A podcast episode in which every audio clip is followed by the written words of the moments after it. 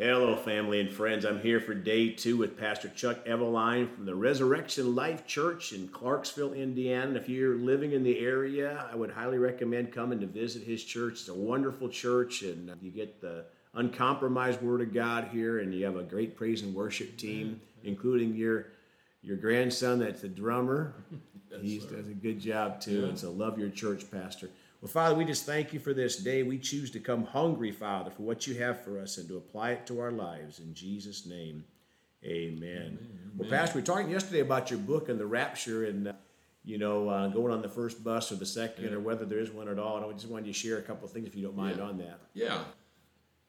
You know, obviously, there's a lot of discussion today, even among non Christians. Even non Christians use the term end of the world, yeah. you know. Yeah. And course, I don't believe in an end of the world. There's going to be a transition and, and all yeah. of that. don't yeah. have really time to get into all of that. But there is going to be what I what's called the rapture of the church. Yeah. And it talks about it in First Thessalonians 4 and uh, 1 Corinthians 15 and you know, other places in the. New Testament.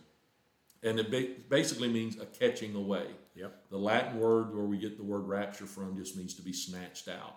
And in First Thessalonians, it talks about you know the trumpet's going to sound, and angels going to shout, and we're going to be caught up to be with the Lord forever. Yeah. And the last verse of chapter four of First Thessalonians says, "Comfort one another with these words." Yep. Now, unfortunately, it causes fear in a lot of people. It yep. doesn't cause comfort. Yep. And what that says to me is, you're not ready to go. Yeah. You know, if I'm if I'm packed, ready to go on a vacation, like I'm getting ready to go to Uganda in a few days with your pastor. Yes, amen. And you know, well, come come Monday morning, if I'm packed, I'm calm, cool, collected. You know. Yep. But if I'm not packed, and I know I have to leave in a couple hours, then yeah, there's there's almost fear that gets in there yep. if you're not ready to go. Yeah. And so those that are ready to go, we love to hear about the rapture. Yeah.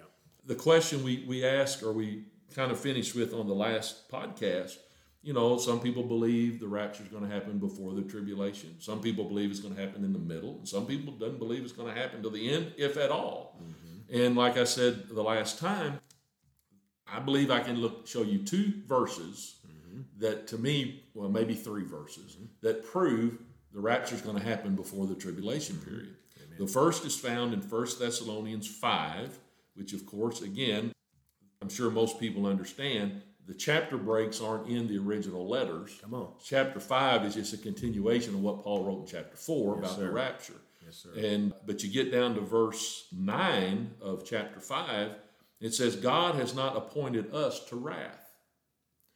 Who's us? Believers, born yep. again children of God. Yep.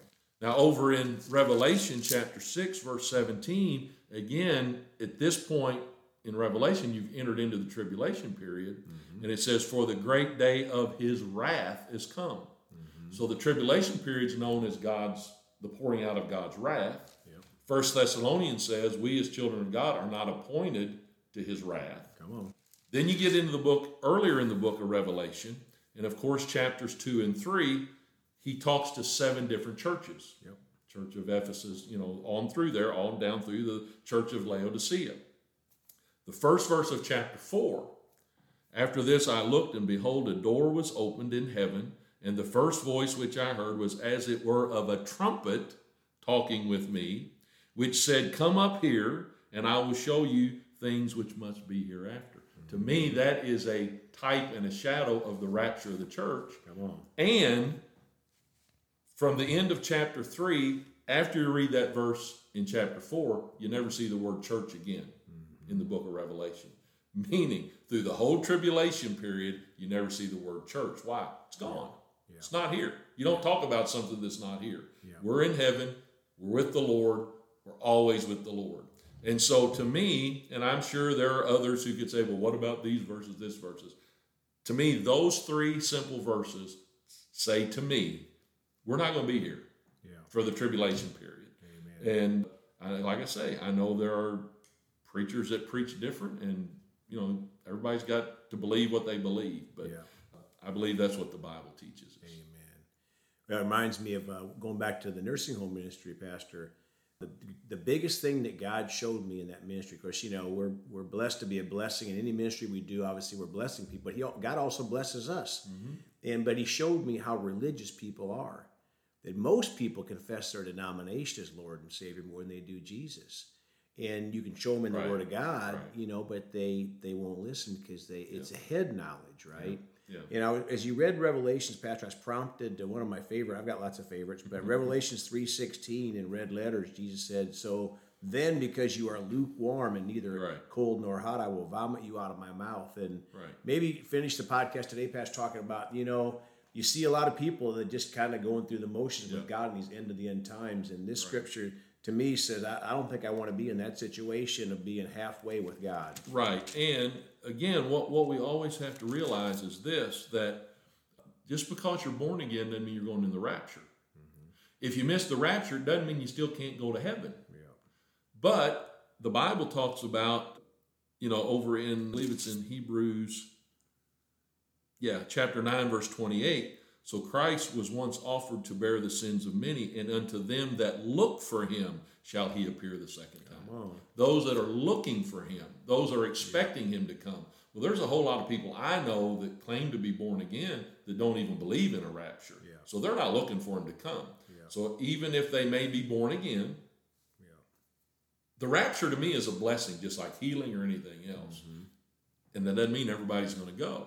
So we've got to be watching. Again, Jesus said it himself when you see these things begin to come to pass, lift up your eyes, lift up your head, for your redemption draweth nigh. So get ready. My, my phrase is get ready, stay ready. Amen. What a great day that will be. Amen. When we go up with Jesus. Yeah, I mean, you say, I try. There's no way we can understand the experience. You know, you try to explain it like the most beautiful place on the planet. You know, if you got the all expenses paid vacation, well, not even vacation, go and stay forever and then cost you a penny. Pales in comparison to what it's going to be like when you're with the Lord in heaven. Amen. You know, I preached uh, many times on James. You know, it talks about our life is like a mist, like a vapor. Mm-hmm.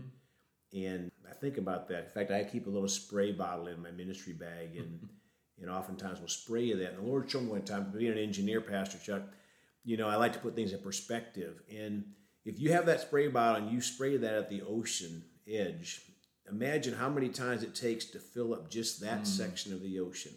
That spray mist is just that's our life, and that's the beginning of eternity when you look at that Right. ocean. And here Yeah. we get all caught up in this little mist of time, which is nothing, Right. right?